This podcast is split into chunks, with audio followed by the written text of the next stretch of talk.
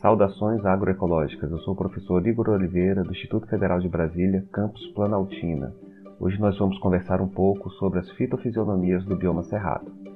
Antes, vou resgatar um pouco das características gerais do bioma, tá? É, nosso bioma está localizado na parte central do Brasil, no Planalto Central principalmente, e ocupa praticamente um quarto do território brasileiro. É o segundo maior bioma do Brasil, ficando apenas atrás do bioma amazônico, tá?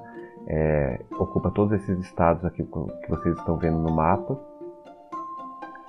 É, ele possui um solo predominantemente antigo, profundo, bem drenado, tá? São solos considerados pobres porque foram bastante lixiviados ao longo do tempo, né? Foram lavados pela chuva, é, o que, que, tornou também esses solos moderadamente ácidos, com pH entre 4,5 e 5,5. A classe de solos mais frequentes são os latossolos, e também é comum as altas taxas de alumínio são comuns, tá?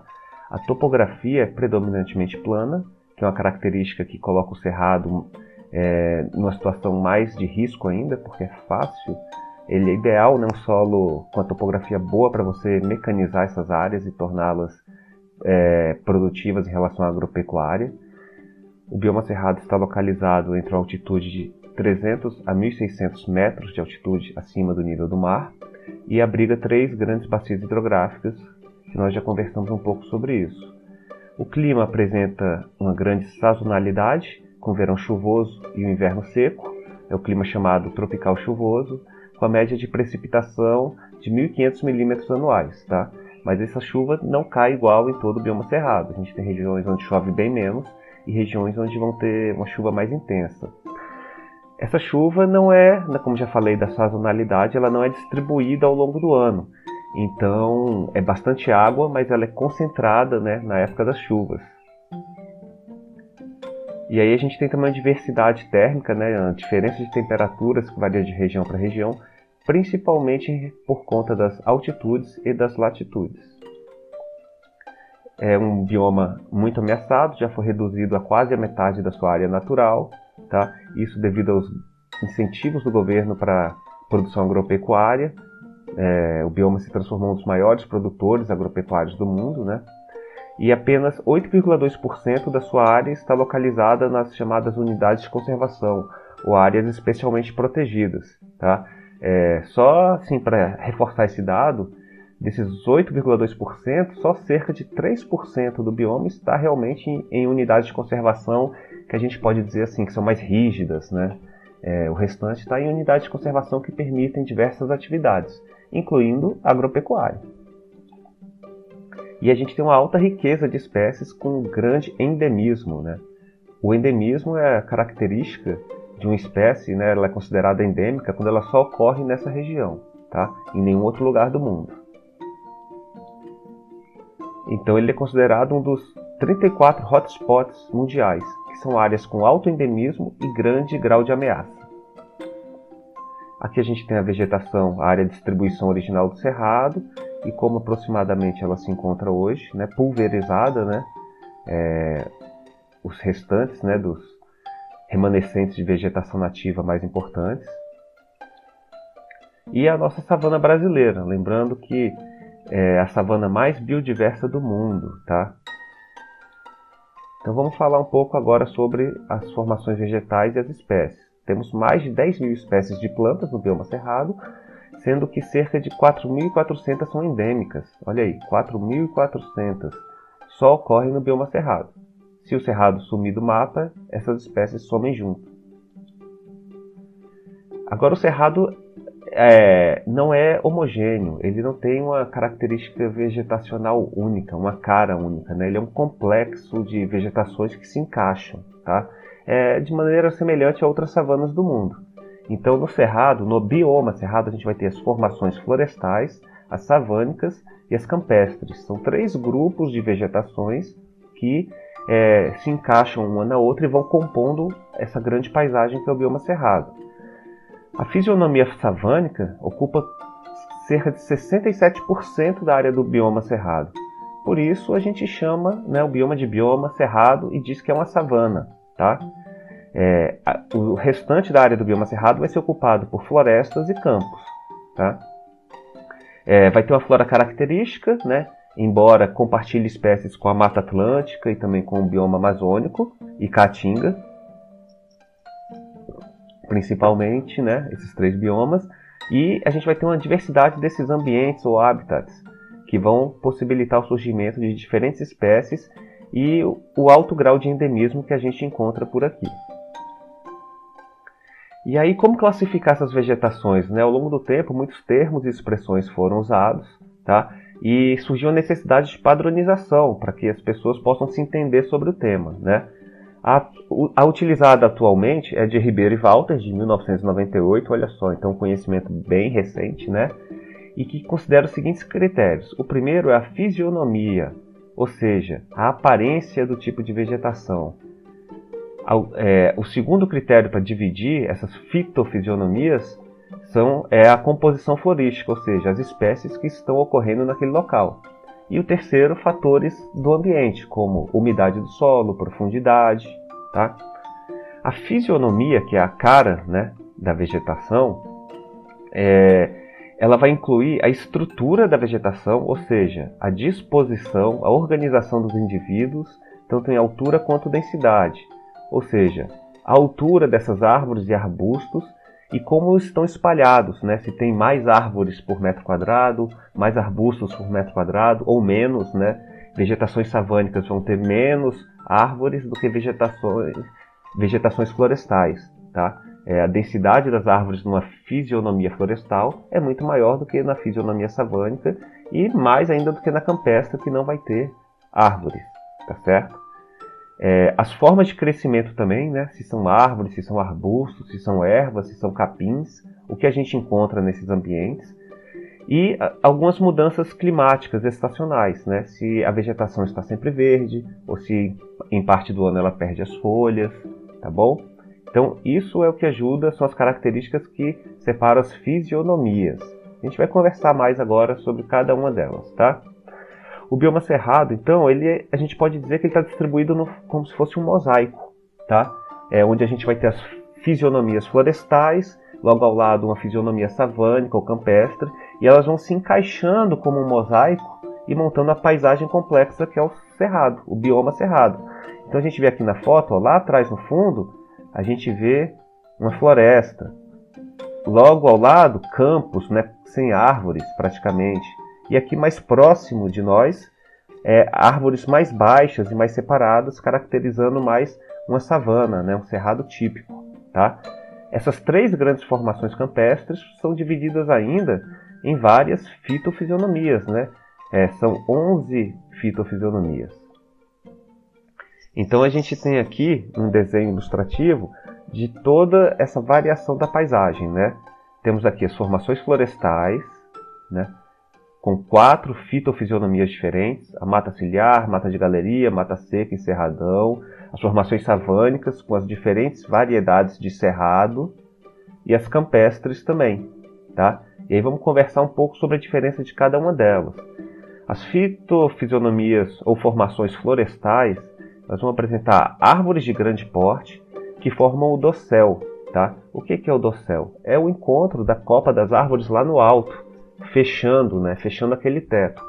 Quando a gente sobrevoa de avião, a gente olha para baixo e vê aquela mancha de árvores, aquele tapete verde de árvores. E quando a gente está dentro da floresta e olha para cima, a gente não vê o céu, vê a copa das árvores.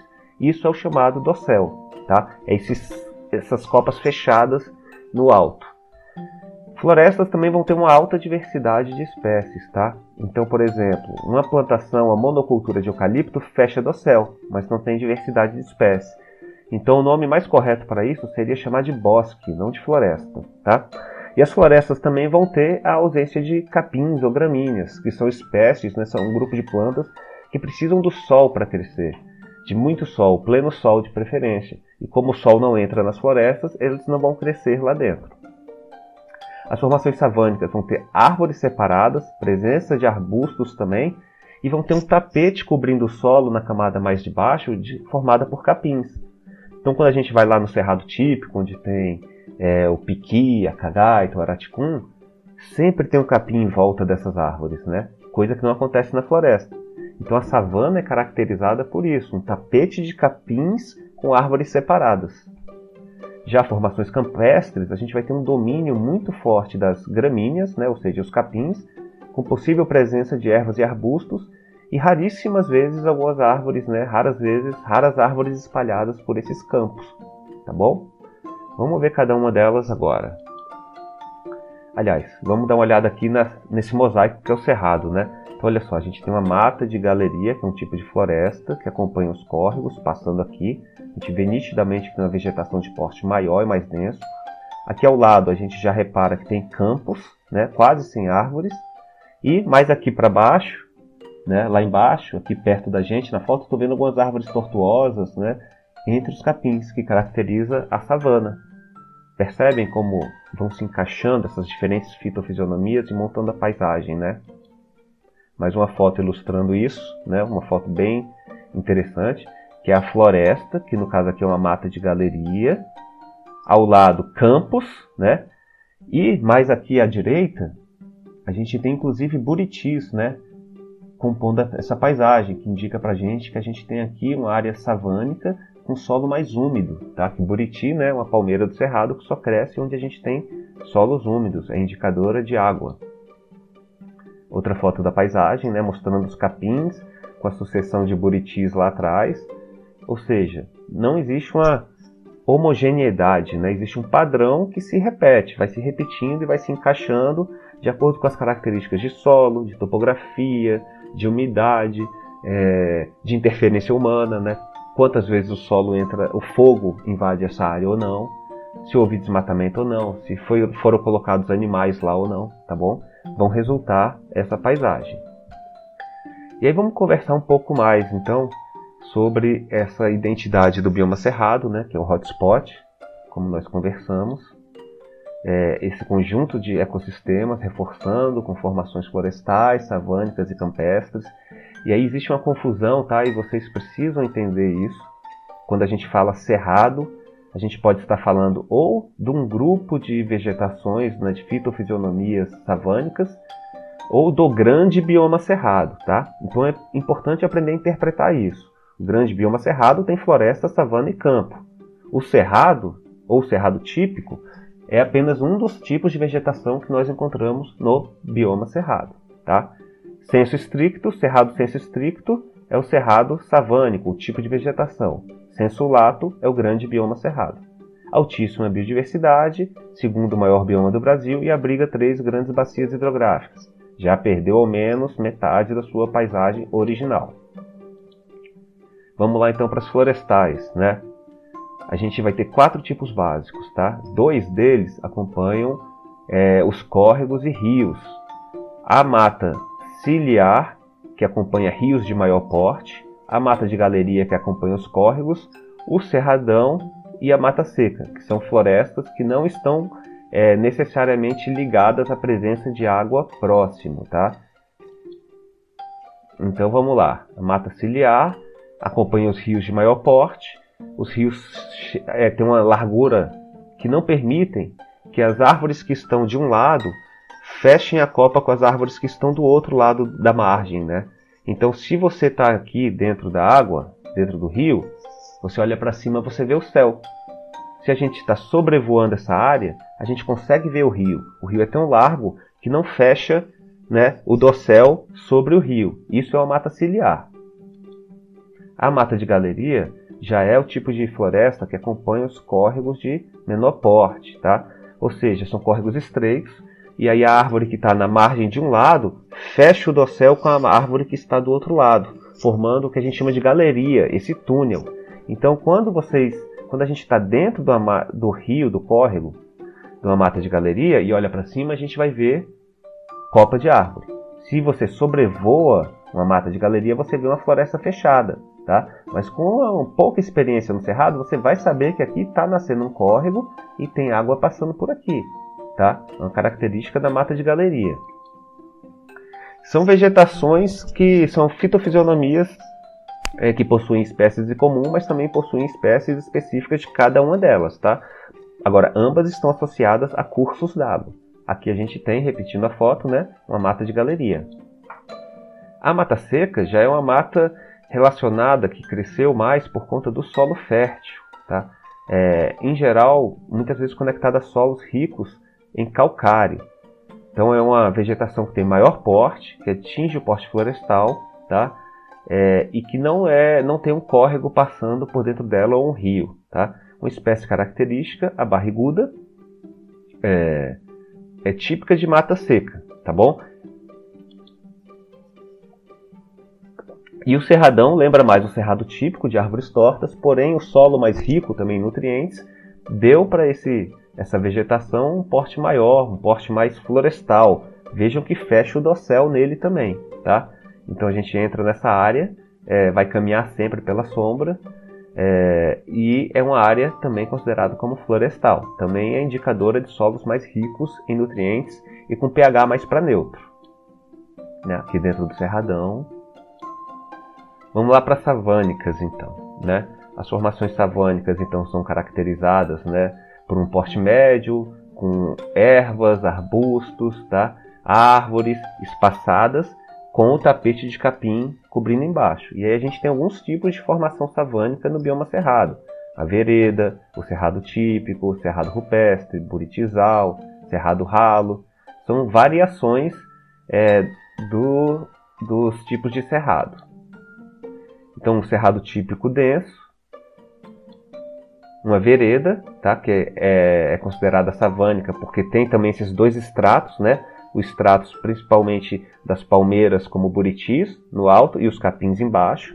São áreas associadas à produção de água, né? onde a gente encontra essa palmeira fantástica, que é o buriti, com muitas utilidades e muito importante para a fauna também. É, temos as formações campestres, onde a gente vai ter a predominância de campos, né? E aí a gente pode ter o campo limpo, onde a gente vai ter praticamente só as gramíneas, o campo sujo, onde a gente vai ter algumas árvores, poucas árvores, né? Mas arbustos espalhados. E se está associado às rochas, a gente tem o chamado campo rupestre. Você tem afloramento rochoso é, entre esse campo, tá?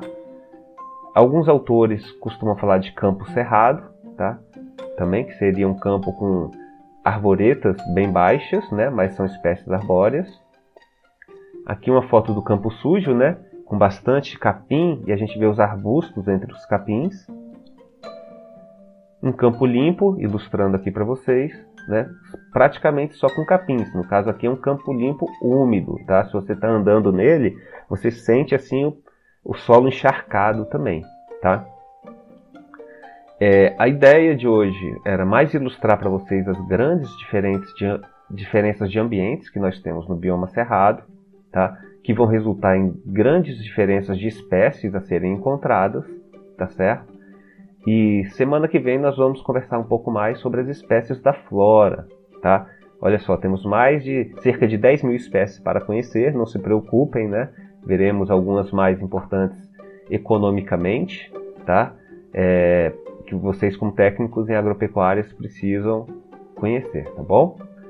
É, não sei se eu falei rápido demais, qualquer coisa assistam de novo ou escutem o podcast, tá bom? E também compareçam ao momento de atendimento para tirar suas dúvidas, tá certo? Grande abraço para vocês e fiquem bem, porque o Cerrado precisa de vocês para ajudar a cuidar deles também, tá bom? Até mais.